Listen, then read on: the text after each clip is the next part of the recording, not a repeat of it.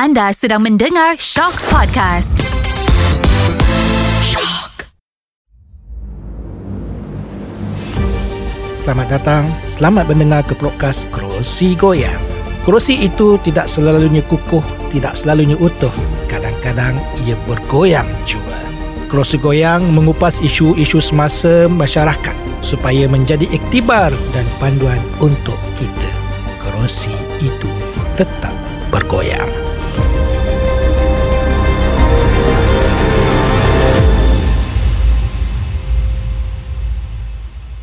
Azri Alwal Nordin. Aduh, oh. nama penuh tak tahan. Saya tertanya-tanya, nama cantik Azri Alwal Nordin. Macam mana jadi Azri Walter tu? Pertama sekali tujuan dia for the branding purpose lah. Aha. Sebab saya usahawan kan. Sebenarnya nama Walter tu dia ada kisah dia. Ah, itu yang nak dengar. Okey. Hmm. Saya daripada zaman kanak-kanak, bapak saya ni dia panggil saya dengan gelaran Otter. Otter? O- Otter. O-T-E-R. Otter tak haiwan tahu, tu ke?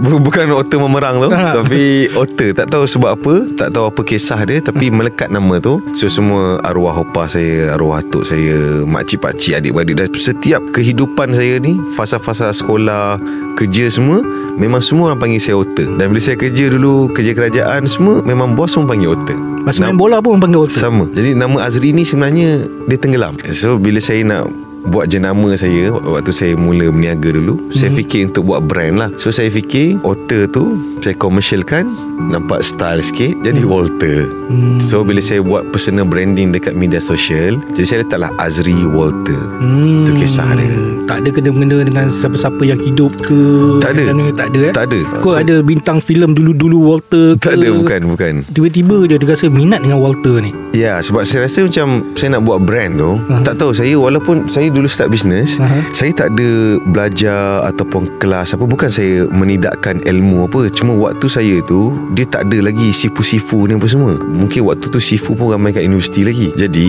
saya fikir secara logik lah kalau saya nak buat jenama ni saya terus positif saya fikir mungkin boleh pergi global satu hari nanti. Oh, pasal tu tak nak guna nama Melayu. Ha. Ke jadi Watsa ke? Uh, uh, tak, tak, tak, tak. Saya rasa macam Walter tu. Dia boleh pergi international? Boleh pergi. Ah, uh, boleh pergi. Sebab sebenarnya orang Melayu ni nak tak nak kita lama jajah oleh British kan. Uh. So kita sebenarnya dalam kita punya kehidupan seharian ni banyak unsur-unsur Mak Saleh tu sebenarnya uh. lah sama ada kita perasan atau tak. Jadi mana Walter ni melekat lah terus lah kan? Ha, melekat lah. Melekat lah terus. Kalau Azri Bahrum bayang apa jadi? Ah, dia, dia tak mungkin jadi seperti mana yang ada di depan mata saya yeah. sekarang ni. Ha, jadi Walter ni lah orang kata membawa sedikit tempias. Tak tahulah tempias itu tempias yang baik ataupun tempias tak baik. Tapi hmm. saya rasa setakat ni saya tengok depan mata ni Alhamdulillah, Alhamdulillah lah. InsyaAllah mudah-mudahan baik Mengaji lah. boleh. Alhamdulillah. Menyanyi boleh. Alhamdulillah. Saya memang selalu bagi tahu orang lain semua kita nak sukses setiap penjuru hidup doktor. Betul. Tu saya tengok apa kelainan yang saya boleh bawa mm-hmm. based on apa yang saya amalkan dalam hidup saya. Mm-hmm. Saya mhm. dapati ini, ini kisah benar. Saya ada kawan-kawan saya yang usahawan, mm-hmm. yang lagi kaya, lagi berjaya. Mm-hmm. Dia make it on the financial tapi on the physical, kadang kat mental dia ada macam-macam masalah, mm-hmm. down, ada yang depressed. Mm-hmm. Tu saya dapati saya kena sebarkan satu message ramai orang kat luar sana. Okay. Terutamanya anak-anak jantan lah. Ya, anak jantan. Okay iaitu kita nak kena fokus sukses setiap penjuru hidup. Anak jantan kena kental. Yes kena fit tu. Dia bila selalu Azri Walter sebut anak jantan anak jantan. Kadang-kadang orang tanya dia ni terlampau menceritakan maskulin bagaimana dengan orang-orang wanita. wanita? Tak berkaitan ke? Itulah even sekarang ni pun saya ada buat secret group untuk lelaki kan? Oh, ada ramai lah wanita yang nak masuk ataupun cuba masuk. Okay, pertama saya adalah lelaki. Untuk bagi view sebagai seorang wanita saya tak kerti. Okey. Itu yang pertama. Dan saya lihat kepincangan hari ini lelaki kat luar sana kita semakin lama semakin lupa menjadi lelaki lah lupa menjadi lelaki yes because of hmm. dunia moden hmm. kan dan hmm. kejap-kejap saya berhentikan situ kejap okay.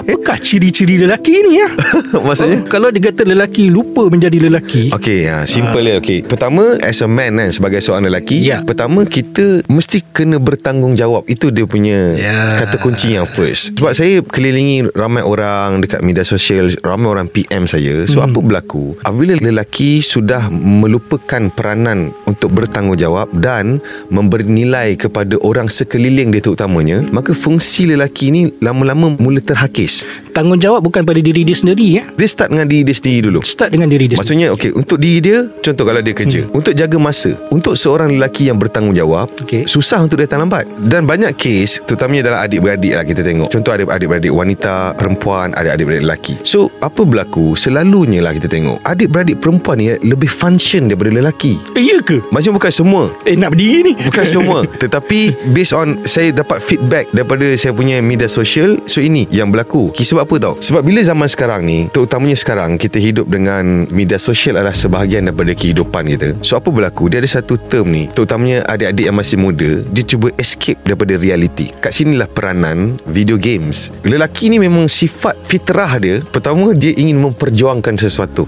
Kedua Ingin menawan sesuatu. Itu Okey. fitrah lelaki kan Oh. So bila dia nak lalui hidup reality yang penuh dengan uh, hyper kompetitif, so dia rasa dia tak boleh nak bersaing tu. So Okey. dia cuba distract mind dia lari daripada reality untuk dia main video game. Tapi bang, orang lelaki ni kalau dia ada masalah, dia cari siapa bang? Orang lelaki Ha, kalau dia ada masalah, macam katalah abang ada masalah. Abang cerita dengan siapa? Dia Ha. ke dia simpan sendiri? Selalunya bagi saya lah Ada banyak part dalam hidup ni Sebagai lelaki Saya tak tahu orang lain lah Ah, okey. Okay sebab kita semua Lain-lain jenis Karakter lain-lain apa semua Macam saya Saya sepanjang hidup saya Saya tak pernah satu pun Cerita masalah kat mak saya Sebagai lelaki Apa pun jadi dalam hidup saya Daripada saya zaman kanak-kanak Sampai sekarang Apa yang saya lalui Kalau mak saya tanya Tak pernah sekali pun Saya cakap benda tak okey Dia kena kental bang Saya akan fit dalam mind dia Saya Ha. okey Semua okey Semua okey Semua okey je supaya dia pun okey. Yes Sebab hmm. goal dia ialah Macam saya kan Mak bapak saya dah tua Jadi saya nak Dia punya hidup ni Dia dah tak ada pening pasal dunia Dia dah hasil 30 tahun 40 tahun besarkan kita Jadi saya nak Hidup dia orang ni sekarang ni Fokus untuk enjoy Waktu tua mereka Sebab saya ramai staff budak muda Doktor bayangkan eh hmm. Ada budak-budak lelaki Yang kereta dia pancit pun Dia call bapak dia Call mak dia. Bayangkan. Dia tak call Azri ya.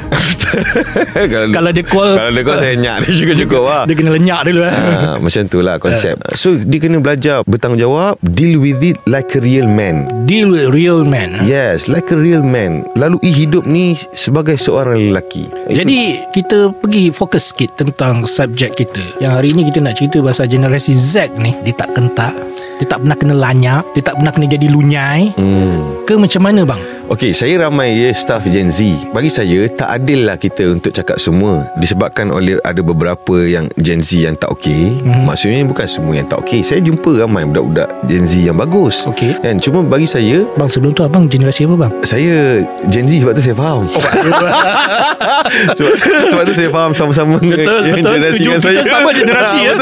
Okey. Jadi bila saya tengok diorang ni ada yang bagus. Cuma kita sebagai orang yang mungkin lebih dewasa daripada diorang, kita kena guide dia. Cuma nahu, okey? Kat- Nahu. Nahu kita nak guide diorang tu a very different way. Okey. Ini based on experience saya. lah. Alright. Dia ada cara macam mana kita nak mendorong budak-budak Gen Z ni. Mhm. Uh, dia tak boleh sama method macam generasi-generasi lain. Dia tak boleh masa zaman abang pergi main bola tu bapak tinggal kat station bus Ha. pandai-pandai naik sampai ke Oh, skudai tu ke apa. Ah, dia tak nak- boleh eh? Boleh lah Mungkin boleh Sebab tu bagi saya Parenting main peranan Okey. Okay Sebab tu Kalau kita tengok Gen Z ni Parents mereka ni Kebanyakannya Membesarkan dia dalam keadaan Dia dah ada banyak exposure Ada banyak knowledge Exposure Setuju. Dan kebetulan Waktu tu hidup ni Dia dah start ada banyak benda-benda yang Mudah Easy time So jadi Secara teknikal dia Parenting waktu Gen Z ni membesar pun Dia tak, tak sama Kaedah macam mana kita dibesarkan Ah, So ini antara perkara-perkara lah Saya ada satu teori. Hmm. Kalau teori saya tak betul ni kita bincang lah tengok Ha. macam mana. Orang kata kehidupan ni kalau kita bermula dengan kesusahan, kita nak generasi kita selepas ini senang. Ah, Bila kita hidup dalam keadaan senang, kita nak generasi akan datang hidup dalam keadaan selesa. Bila kita hidup dalam keadaan keselesaan itu, kita nak generasi akan datang itu hidup dalam kemewahan. Bila kita hidup dalam kemewahan itu, maka kita tunggulah kejatuhan generasi akan datang. Hmm. Macam mana tu bang? Bagi saya itu adalah fitrah alam Okey. Kan Pertama kita kena terima hakikat Now is easy time Okey. Kan Easy time create weak men Itu Yeah. fitrah dia Hmm. Macam saya cakap kan Kita bukan nak change the whole world Bukan kita punya tanggungjawab pun Yeah. Yang pertama sebagai lelaki Kita tahu Pertama Selamatkanlah dirimu Dan ahli keluargamu Daripada azab api neraka. So itu nombor satu lah Semua orang fokus yang perkara ni. Kan? Dan dalam keadaan sekarang ni So kita kena dorong dia orang ni Terutamanya lelaki Untuk kembali menjadi bertanggungjawab strong setiap penjuru hidup jangan terlalu banyak ikut emosi sebab barat ajar kita macam ni Okey. Barat masukkan elemen bahawa it's okay untuk lelaki selalu ikut perasaan. Iya ke? Yes, ini ideologi yang datang daripada barat sama ada daripada filem, mm-hmm. daripada media sosial, influencer dan sebagainya. Bagi saya sebagai lelaki, Alright. kita ada perasaan. Cuma beza kita dengan wanita, lelaki mesti ada kebolehan dan kemampuan mengawal dan mengurus emosi. Okay, sebab dia akan jadi captain of the ship. Dia akan lead golongan wanita, anak-anak. So dia always kena boleh mengurus kemampuan emosi dia. Jadi masalah utama sekarang ialah bagaimana kita mengawal dan mengurus emosi. Yeah. Betul, setuju? Yes, betul. Okay. Tetapi kita tidak pernah ada sekolah untuk mengajar benda tu. Institut Walter pun tak ajar benda tu. kan? Jadi macam mana kita nak pick up benda tu from the street? Ini saya punya pandangan lah boleh jadi salah. Okay? Hmm. Bagi saya, pertama sistem pendidikan yang ada sekarang ni mungkin ada banyak benda yang mungkin dah tak boleh cope dengan keadaan sekarang. Pertama dalam keadaan moden ekonomi. Okey. Okay. Kedua dari segi sosial dia. So silibus-silibus yang ada ni hmm. mungkin dia tak jive dengan hmm. keadaan contoh kadang-kadang silibus dia belajar lima tahun sebelum Bila lima tahun yang selepas tu Benda tu dah tak lagi relevan Katakan Setuju Okey, jadi Sebagai orang yang ada power kat luar sana Cadangan saya Mungkin boleh panggil orang-orang yang Pakar Yang ahli dalam bidang ni and masukkan silibus-silibus ni dalam sesi persekolahan terutamanya hmm. dan universiti. Itu saya, itu cadangan saya, lah saya sebab suka di, dengan cadangan tersebut. Hmm. Kerana kehidupan kita setiap, setiap hari berubah. Berubah, yes. Dan kita apa yang kita dapat ni kadang-kadang ilmu yang kita ada yang diajar secara formal lah kan. Hmm. Benda-benda tu minta maaf lah zaman Tok Kado outdated. Yes. Kan? Doktor setuju lah. Saya setuju. Sebab ada orang dia tak setuju dengan saya. Hmm. Saya cakap macam ni. Tapi saya bukan orang jenis komplain doktor. Hmm. Contoh, ada orang kat luar sana yang mana dia baru baca buku Robert Kiyosaki tiga muka surat. Alamak. Lepas tu dia, dia marah orang lain lah pasal hmm. sistem pendidikan lah apa hmm. benda semua. Hmm. Macam saya, saya tak komplain. Saya hmm. solution je. Saya buka kolej saya sendiri. Yeah. Kan? Okay, macam mana ada banyak silibus yang ada dekat universiti sekarang ni. Hmm. Dia dah tak relevan dengan keadaan moden ekonomi. Let's say saya pernah meeting dengan satu pihak daripada sebuah IPTA. Belajar entrepreneurship. Saya tanya dia, okay, korang ada tak belajar pasal digital marketing? Macam mana hmm. nak hmm. buat konten apa semua? Dia kata ada basic. Dia, okay, cara dia ajar apa tahu? Apakah itu Facebook? Teori. Apakah itu TikTok?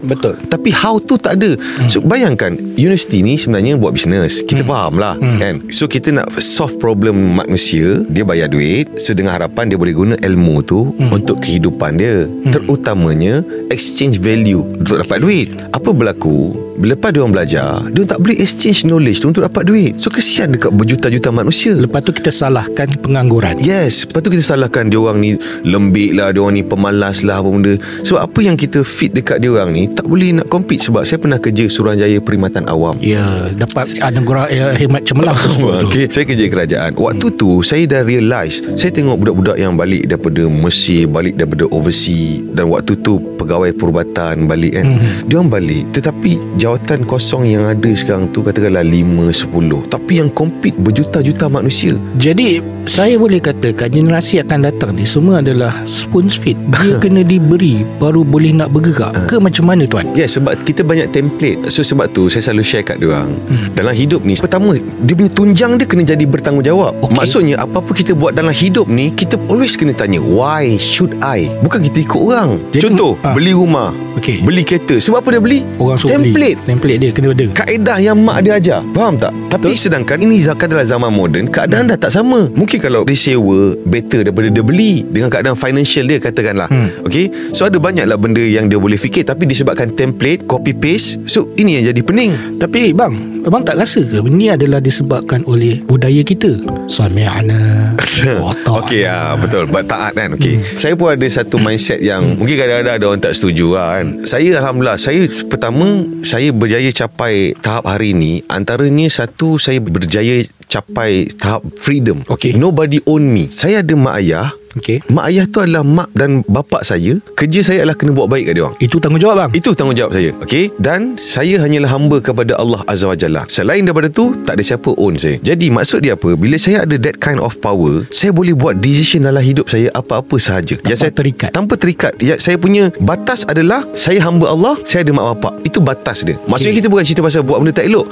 Decision making. Katakanlah nak beli rumah ke. In fact saya berhenti kerja tanpa bagi tahu mak bapak saya. Kena marah tak? Dia nak marah macam mana? Sebab saya dah berhenti Dan kalau dia marah pun saya Gelak sikit, bang. Kalau dia marah pun Saya tetap anak dia Nampak Itu isu dia Dan kita dalam masyarakat kita Kita dimomokkan dengan apa tau Maksudnya kalau kau nak berjaya Kena restu ibu bapa Ya betul Ah, ini yang ramai masyarakat kita pening. Dia tak faham. Okay, sesuatu fakta. Kalau dia ada, kita kena ada lawan dia kan. Kalau betul lah itu data dia, kenapa ramai orang yang mak bapak dia restu tapi ada yang gagal dalam hidup? Okay Jadi maksudnya Restu tu adalah benda yang luas. As long Kita buat apa yang kita nak dalam hidup Kita terus jadi anak yang terbaik. Ramai orang dia silap apa? Katakanlah dia nak buat satu decision dalam hidup dia Lepas tu dia gaduh dengan mak bapak dia. Putus hubungan Tak balik kampung. Ah, Ini yang salah. Saya rasa perkataan restu ni pun dah jadi masalah untuk kita. Kerana sebenarnya mungkin istilah yang paling sesuai ialah Saling reda meredai. Ha. Setuju mensetujui antara satu sama lain. Maksudnya kebebasan itu harus ada. Betul template ada Framework ada Dulu begitu keadaannya Eh. Tetapi sebagai orang yang Yalah kita generasi Z kan ni kan Eh. So kita kena tahu bahawasanya Kita pun Suasana kita tidak sama seperti dahulu Yes Bang, dulu orang tak minum kopi macam ni bang. Ya. Dulu orang minum daripada tin susu tersebut dituang tak tahulah pernah mengalami zaman tersebut Ya. yang diikat daripada tin susu tersebut letak kopi Betul. dalam tu dan kita junjung benda itu nama junjungnya tu. Ya. Tapi sekarang tak ada dah bang. Hmm. Tapi adakah disebabkan oleh konsep kita kena template tersebut kena mendengar cakap orang tua tu adakah itu yang kita kena bawa selama-lamanya? Saya rasa itu yang konsep abang cuba katakan. Kita tetap minum kopi, tak berubah. Tak kopi berubah. tetap ada. Caranya lah Caranya berbeza. Setuju tak? Ya, Betul setuju Itu konsep dia uruf tu Uruf aduh.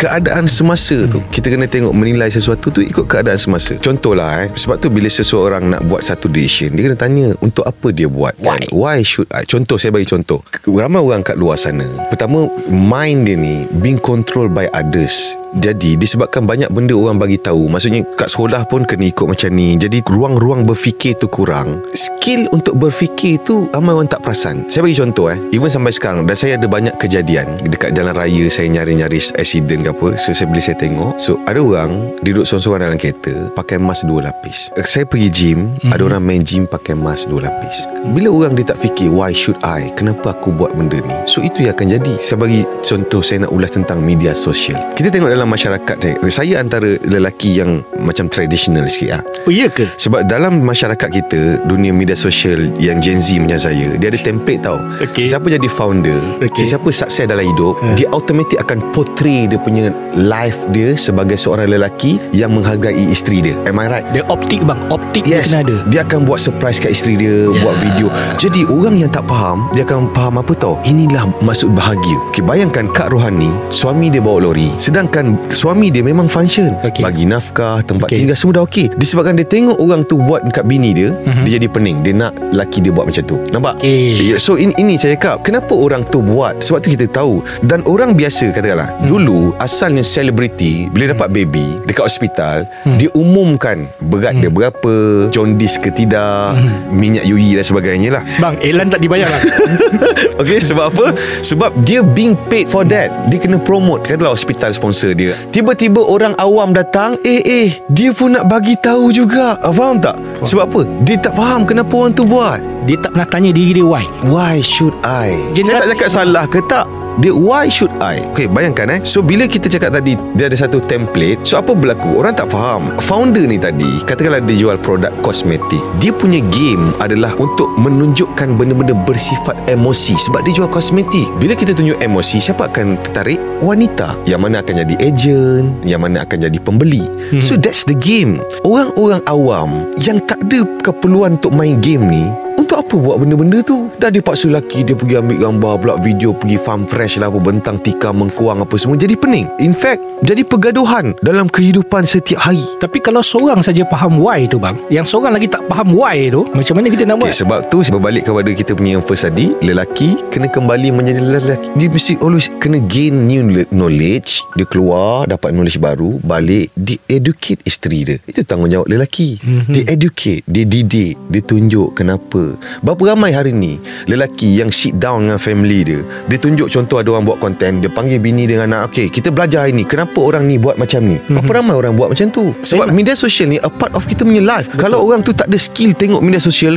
Hidup dia confirm pening ni Saya berani jamin. Dan kebanyakan Kebanaan yang berlaku Dalam hidup kita hari ni Masyarakat latest hari ni Sebab apa tau? Eh. Sebab dia tak ada skill Untuk menilai Konten kat media sosial. Saya nak cerita pengalaman saya sikit. Boleh bang? Boleh, boleh. Share- Sila, share sila. Yalah kerja kita interview orang kan. Jangan orang interview kita sudah. So founder seorang ni Cukup popular. Dia memang rapat juga dengan saya. Saya pernah tanya dia Bang kenapa buat konten gila-gila ni bang? Konten ni saya rasa macam Bagi saya jijik bang. Dia punya jawapan ni mudah je. Dia kata Zah Kau beli tak produk aku Alamak soalan sensitif lah hmm. Nak jawab kawan ni nah, kan? Saya jawab ikhlas lah bang. Saya tak beli. Kerana kau tak belilah Konten aku macam tu. Saya kata saya tak faham bang. Orang-orang macam kau Tak akan beli aku punya produk. Aku punya produk ni Untuk level-level tertentu sahaja. Jadi konten yang aku buat ini Adalah sesuai untuk dia orang. Ya. Kau tak akan faham konten aku. Ya. Tapi orang yang golongan-golongan yang membeli ni Dia akan faham. Jadi masalah generasi sekarang ni bang Konten pun dia tak tahu. Nak buat konten Apatah lagi. Ya. Dan meniru konten estén Tanpa sebab pun Satu hal juga. Macam mana tu bang? Okey, persoalan dia sekarang ni Untuk orang-orang yang ada power kat luar sana Adakah dia aware benda ni? Dan adakah gerakan-gerakan Untuk educate Terutama generasi muda Kat sekolah ke Kat ni pasal dunia ni? Tak ada. Itu saya cakap Gen Z ni Bukan salah dia Dia lost. Sampai konten pukul orang pun jadi bang. Ha. Bangga. Macam-macam. Dan bukan senang jadi lelaki Untuk saya tuan. Hmm. Saya buat konten ni Almost 10 tahun. Lately ni baru okey. Saya macam-macam cara saya buat Untuk hmm. sampai hari ni Okey? Dah langgar tembok dah Langgar tembok habis pula. Lelaki macam saya Macam kita ni Susah. Hmm. Tapi kalau wanita Senang Faham tak? Macam mana tu? Wanita tu advantage dia. Hmm. Wajah dia Pembawaan diri dia Confirm dia akan dapat attraction. Sebab tu bagi saya Jadi lelaki bukan senang. Dia memang banyak perjuangan. Dia punya effort Contohlah. Aha. Kalau dekat shopping mall kita biasa kan Tengok turun escalator Ada salesman kan Kat bawah eh, nak, nak pitching kita Kat kredit lah apa benda kan. Kalau lelaki yang panggil Okay Selalunya kita sampai level Ada orang sampai tahap Nak patah balik lah Daripada escalator tu. Tapi bayangkan Kalau ada amoy pakai skirt Ngam-ngam lutut Okay Yang lelaki kat atas tu Tak sabar nak turun. Dia lebih laju daripada escalator tu. Nampak? Beza Betul dia. Betul. Okay Jadi kita nak cerita ni sebenarnya Jantina juga memain peranan. Juga, Memain peranan. Jadi kalau kita ni rasa kita handsome ni pun Belum tentu tuan. Tentu lagi. Orang tetap Handsome- kata muka pecah rumah agak bang Handsome belum tentu survive. Handsome tak boleh beli S26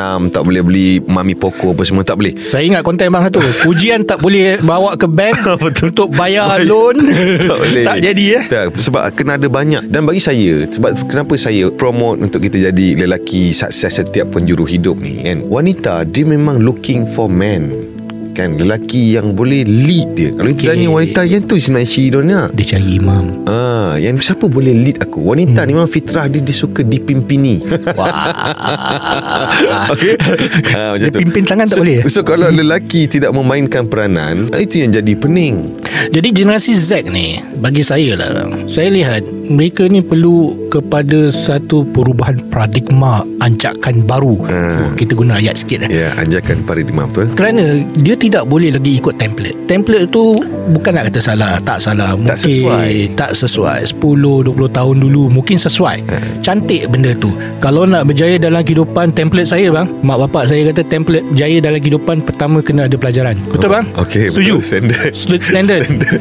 Belajar sampai habis. Betul. Paling bodoh pun dia kata kena ada SPM. Okey. okay itu template yang Tem- standard. standard. Template yang standard yang kedua lepas tu kena kahwin. Ah. Lepas kahwin pastikan ada anak kerana anak inilah akan menjaga kita. Itu mentaliti template kita. Allahu akbar. Anak jaga kita eh. Ah, template dah daripada dulu sampai sekarang kan saya rasa Betul. untuk orang kita dia kata peranan anak adalah untuk menjaga orang tua. Saya rasa abang pun dengar juga template ni kan. Ya. Tapi masalahnya sekarang adakah sesuai tak sesuai template tu kan? Nombor tiga, gaji pertama harus bagi kepada ibu bapa. Oh, Ah, okey. itu template standard. Lepas tu jimat dan simpan. Jimat dan simpan walaupun tak ada. oh, itu saya cukup pantang advice ni daripada saya zaman dulu struggling Ya. Kan ada saya kerja office makcik-makcik yang macam mak kita lah. Ha. kau kena jimat dan simpan. Saya rasa nak, nak, hentak kepala, nak, nak hentak kepala saya kat dinding. Jimat dan simpan apa benda. Lagi benda pun tak ada. Benda pun tak ada. Jadi generasi Z ni dia saya rasa is a wake up call. ya. Setuju bang? betul betul Tapi siapa yang nak setkan alam diorang ni? Betul ha, Siapa yang nak lead Siapa Nak nak lead, lead? dia orang ni Jadi saya rasa ni peranan Azri Walter lah Ya. Saya walaupun tak ada orang lantik Ha. Tapi saya yakin Dengan kebolehan dan kemampuan saya Terutamanya dalam memahami Banyak perkara yang sukar difahami Oleh kebanyakan orang Saya rasa saya ada satu tanggungjawab Untuk masyarakat di seluruh jagat raya Doktor Okay saya saya setuju benda tu walaupun tidak ada yang mencadangkan. Saya saya cadang dan saya sokong perkara tersebut. Tapi macam ni bang. Kita sebenarnya orang kata kata akhirnya kita sayangkan kepada negara kita. ha, Sayang sebenarnya Kita sayang, negara Sayang ini. Negara ini hanya boleh dibina oleh rakyat-rakyatnya. Tetapi rakyatnya kalau kita tidak sediakan rakyatnya untuk memimpin dan mempunyai perasaan tanggungjawab terhadap pembangunan negara, kita tak ke mana-mana bang. Betul Sekarang ni macam mana kita nak buat supaya kena jadi jantan, kena sanggup kena lanyak, hmm. sanggup lunyai untuk membina diri kita menjadi kental. Itu persoalannya sekarang. Setuju abang kata tadi, kalau dalam SPA tu, graduan terlampau ramai. Tapi apa yang akhirnya ketuk pintu pejabat, mana kerja yang dijanjikan? Mana kerja Dia orang tak dijanjikan? tahu Dia orang dijanjikan dengan Iklan kat billboard Pakai jubah yang kena bayar sewa tu Ya. Dengan topi balik-balik Lepas tu kat belakang Nampak macam Hidup yang bahagia Delusion So bila dia dah ada Transkrip Scroll dia Bila dia apply Eh kenapa tak sama Macam dalam TV Dah jadi pening hmm. ha, Faham tak Sebab tu tugas saya Bagi tahu reality Ada adik-adik masuk live saya Konten saya kan Aha. Bang saya belajar tak apa Minat saya belajar kat universiti apa. Saya kat dia Kalau kau CGPA 1.9 2.1 kau berhenti on the spot. Tak ada tempat untuk kau Kau kena tahu. Yang lain anugerah dekan Betul. For flat kat luar sana pun struggling. Betul. Kau berhenti on the spot Don't waste your time. Don't waste your money. Tak, risiko begini. Kadang-kadang kita cakap memang orang marah. Ha. Tapi risiko yang begini Berapa ramai yang sanggup ambil untuk generasi yang sekarang ni? Generasi ini perlu pandai mengambil risiko Menilai risiko Dan mencari solusi. Itu yang saya suka panggil dengan Azri ni Pasal akhirnya dia ada solusi. Yes. So solusi terhadap manusia sekarang ni Kadang-kadang kita tak berani nak ambil Walaupun kita tahu jawapan dia betul Hmm. Macam mana tu? Pertama dalam bab kerjaya lah Itu terutama Gen Z kan Dan parent juga main peranan benda ni Pertama parents kena faham Ini adalah modern economy ada banyak kerjaya baru muncul yang mana dulu tak ada. In fact, saya ada buat video pun. Okay, contohlah, budak-budak zaman sekarang ni katalah dia masuk e-hailing, okay, gig okay. economy. Okay, sebenarnya goal untuk kita belajar semua memang untuk dapat duit pun. Jadi kalau dia boleh buat e-hailing, gig economy tu boleh dapat duit, katakanlah ada yang buat live, cari-cari hantu, buat live malam-malam. So dia dapat 800 satu malam. So dia dalam horror entertainment sebenarnya, kan? So bila dia pergi katalah jumpa parents ataupun bakal mak mentua dia, Yeah. So dia orang tanya Kau ni kerja apa Dia jangan Ya. cakap dia jadi bawa grab. Template soalan tu dah ada, tua bang. Akan nampak Oh bawa grab kesiannya Panas-panas. Contoh kan? Macam saya jual barang tepi jalan tu kan? Kesiannya ini. Dia tak tahu income kita 10 kali ganda Daripada orang pakai baju kemeja. Kejap, saya kadang-kadang tertanya juga Abang jual promek? Kalau sekarang jual promek macam mana bang? okay? sorry bang, sorry. Kamu tak ada kan? Yang buat gig ekonomi ni Sebenarnya dia dalam industri transportation. Betul tak? Aziz nama dia transportation. Cuma sekarang ni dia boleh buat sendiri. Orang yang katalah dia buat konten horror Katakanlah cek-cek hantu ke Buat benda Buat konten kat YouTube Ada benda-benda seram Dia sebenarnya dalam entertainment Tapi dalam horror. Ah, Macam tu lah. Sama macam kat luar sana Kerjaya-kerjaya yang ada. Jadi sebenarnya kita kena faham Modern economy ni Ada banyak kerjaya baru muncul. Semua orang kena terima hakikat Baik yang Gen Z Ataupun parents. Saya pernah buat survey lah Dekat mm live Kat sini video. Siapa hari ni Yang dia belajar benda lain Kerja benda lain? Oh? Majority kan? Itu adalah satu data Yang kita kena faham bahawa Dunia ni Banyak ketika Tak berpihak kepada kita. So daripada kita menangis Sugul Lebih baik kita fokus On the solution. At least kita do something Untuk make money Teruskan hidup. Hmm, Ha. berani untuk berubah yeah. Berapa ramai di antara kita yang berani untuk berubah Itu menjadi satu persoalan Untuk generasi Z, Z sekarang ni pun Saya rasa dia bukan tak berani nak berubah bang Dia takut pada stigma masyarakat Yes, sekarang kita hidup dengan judgmental environment. Judgmental. Toxic environment. Semua akan judge kita Ya. every day. Oh, kau kena macam ni, kau kena macam tu. Kau semua orang akan set. Terutamanya bila pergi kenduri. Ha. Oh, kau dah ada anak seorang, bila nak tambah lagi. Apa, Ya. faham? Sebab tu saya jarang pergi kenduri. Okey? Kenduri katan pun tak pergi kan Majlis berkatan apa semua saya, Bukan saya sebab saya sombong Tapi saya memang tak boleh pergi tempat ramai-ramai ramai orang Jadi saya pening kepala dan sebagainya. Hmm. Jadi Alhamdulillah Allah selamatkan saya daripada perkara-perkara macam ni. Jadi kalau saya nak silaturahim tu Saya direct je dengan orang tu. So this kind of conversation sebenarnya Yang membuatkan generasi kita ni Pening dan stres Orang suka judge dia Kan? Hmm. judge ke ni lah Kau kena macam ni lah Kau kena macam tu lah Kau kena macam ni Kau buat salah Kau kena beli rumah. Jadi dia pening. Mana Betul. satu yang betul ni. Betul. Ha. Jadi rules dia Apa-apa kita percaya dalam hidup Kita buat decision Kita buat. Dan kita ambil risiko. Betul bang. Tapi akhirnya Kalau risiko yang kita ambil itu Tergadah. Akhirnya orang akan kata I told you so. Betul lah orang akan cakap apa? Oh kan aku dah cakap. Ah. ah. So so what? Hmm. Kan kalau aku fail pun Itu aku. Aku belajar benda baru. Experience dalam hidup aku. Saya tahu orang semua akan Tak sabar nak tunggu Nak cakap apa tau. Ah. Kan dah cakap Nampak tak? Ah, Dengan gaya-gaya Wah. tangan Dengan tu. Eh, ini inilah benda dalam masyarakat ke, kita yang eh tak tahulah saya geram kat benda macam ni. kan dia tak tahu nak cakap. Ah, kan dah cakap macam tu. Jadi kita kena abai kelam benda tu bang Abai kena kena train sebab tu saya cakap sebagai orang yang hidup zaman ni kita memang kena fit banyak perkara. Empat perkara saya percaya kena fit. Pertama hmm. kita kena spiritually fit. Kedua kita kena fit kita punya physical. Ketiga Betul. Fit kita punya mental. Keempat fit kita punya financial. hmm. Itu kena fit. Saya rasa istilah yang paling utama untuk kita pada hari ini Hidup kena kental Jangan menyerah Boleh Boleh. Sebab siapa nak menyerah pun boleh sebab orang tak peduli pun. Orang tak peduli pun Kan? Ah, Kau nak jatuh kau sendiri je pun Orang tak peduli Nobody cares Kau nak menyerah ke apa benda Tak ada siapa peduli But hidup ni choice Betul Kalau kau rasa Kau nak buat lebih kurang Kau nak give up If anything happen to your life Mhm. Kau adapt Because itu yang kau pilih Kalau kau pilih nak hidup Live the life to the fullest Nak Mhm. explore kemampuan diri kau Nak capai banyak kejayaan Setiap penjuru hidup Dia datang dengan Kesakitan Keperitan Pengorbanan. Mhm. Apa-apa jadi perjalanan itu Engkau hadap. Sebab itu apa kau pilih? Saya setuju. Mana kehidupan kita ni adalah pilihan. Pilihan.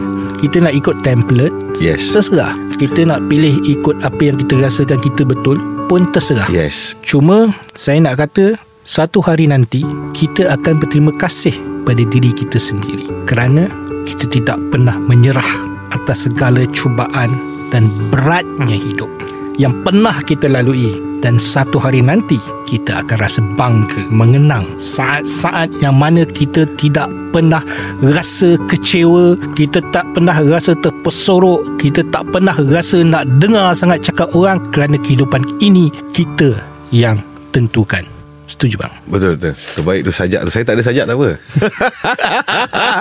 Hidup kena keras bang. Kalau kita tak keras kita dah lama kena lunyai bang. Betul. Itu fakta lah. Hidup ni memang keras. Hidup ni tak beri kat kita. So kata-kata akhir daripada Azri Walter Okey, kata-kata akhir daripada saya Saya tahu kat luar sana Ada orang yang suka dengan apa yang saya cakap Ada orang yang tak suka. Hmm. Dan sesiapa yang tak suka Diorang kena tahu Saya tak peduli Dan saya akan terus sukses setiap penjuru hidup. Dan sama ada kita suka atau tak Semua orang kena get ready. Hidup ni semakin lama Dia hyper competitive Persaingan yang sangat dahsyat. Semua sudut Kau student Kau makan gaji Kau jadi dalam masyarakat ke apa benda Memang penuh dengan persaingan. Jadi semua orang kena ready. Dia punya mental dan physical Dan kena ada plan dan strategi Bagaimana untuk melalui hidup ni. Hmm. Ramai orang Kenapa hidup dia tak jadi apa-apa Dan ramai orang Judge orang-orang macam ni Orang gagal. Saya tak setuju. Dia bukan orang gagal. Sebab dia orang adalah orang-orang yang berjaya Iaitu berjaya menjadi sesuatu yang dia nak Iaitu tak tahu nak jadi apa. Macam mana Okey. kita nak harapkan hidup kita berubah? Sedangkan kita tak ada plan. Baik dunia Baik akhirat. Dunia kita Apa plan kita Untuk survive dunia ni? Financial Kerjaya Emosi Apa plan Apa strategi Apa knowledge baru aku nak kena tahu hmm. Sama macam akhirat Apa kita punya plan Untuk mati masuk syurga Apa kita nak buat Jangan Apa jangan buat So semua kena ada plan Dan strategi ya, tak ada plan tak, Tak ada jadi Gagal merancang gagal merancang jadi gagal lah segala-galanya Ya. kan. Jadi sama-sama juga saya merasakan seperti selalu orang bercerita tentang air mineral. Kita ni kena pandai meletakkan diri kita ke tempat yang paling sesuai. Kalau Azri Walter meletakkan dirinya di tempat yang lain, mungkin orang tak kenal dia dan tidak hormat dia. Air mineral kalau jual kat kedai biasa, kedai mama tu harga dia RM1 je bang. Hmm. Kita pergi up sikit kedai yang ada fast food, naik lagi RM1.5, RM2. Tapi kalau air mineral tu kita jual dia di atas kapal terbang RM5-6 benda sama aja tapi kita kena pandai meletakkan diri kita di situasi di mana orang kenal menghargai diri kita orang tak hargai diri kita kita ni tak ada nilai apa-apa bang kita ni hampas jadinya jadi kita naklah tahu meletakkan diri dalam tempat yang sesuai dan jangan kita merendahkan diri kita generasi Z ni bangkit dia kena bangkit. Ya. Bangkit sesuai dengan zaman, bangkit dan meletakkan dirinya sesuai dengan keadaannya. Tak boleh lagi terperusuk dan menunggu template untuk diri anda. Ya. Setuju Kata kunci dia kena tambah nilai. Tambah nilai. Tambah nilai, cara dia tambah ilmu baru, bergaul dengan orang-orang baru, orang-orang yang positif. Dikelilingi oleh orang-orang positif. Ya. Terima kasih banyak Azri Walter. Satu Baik, diskusi yang cukup menarik.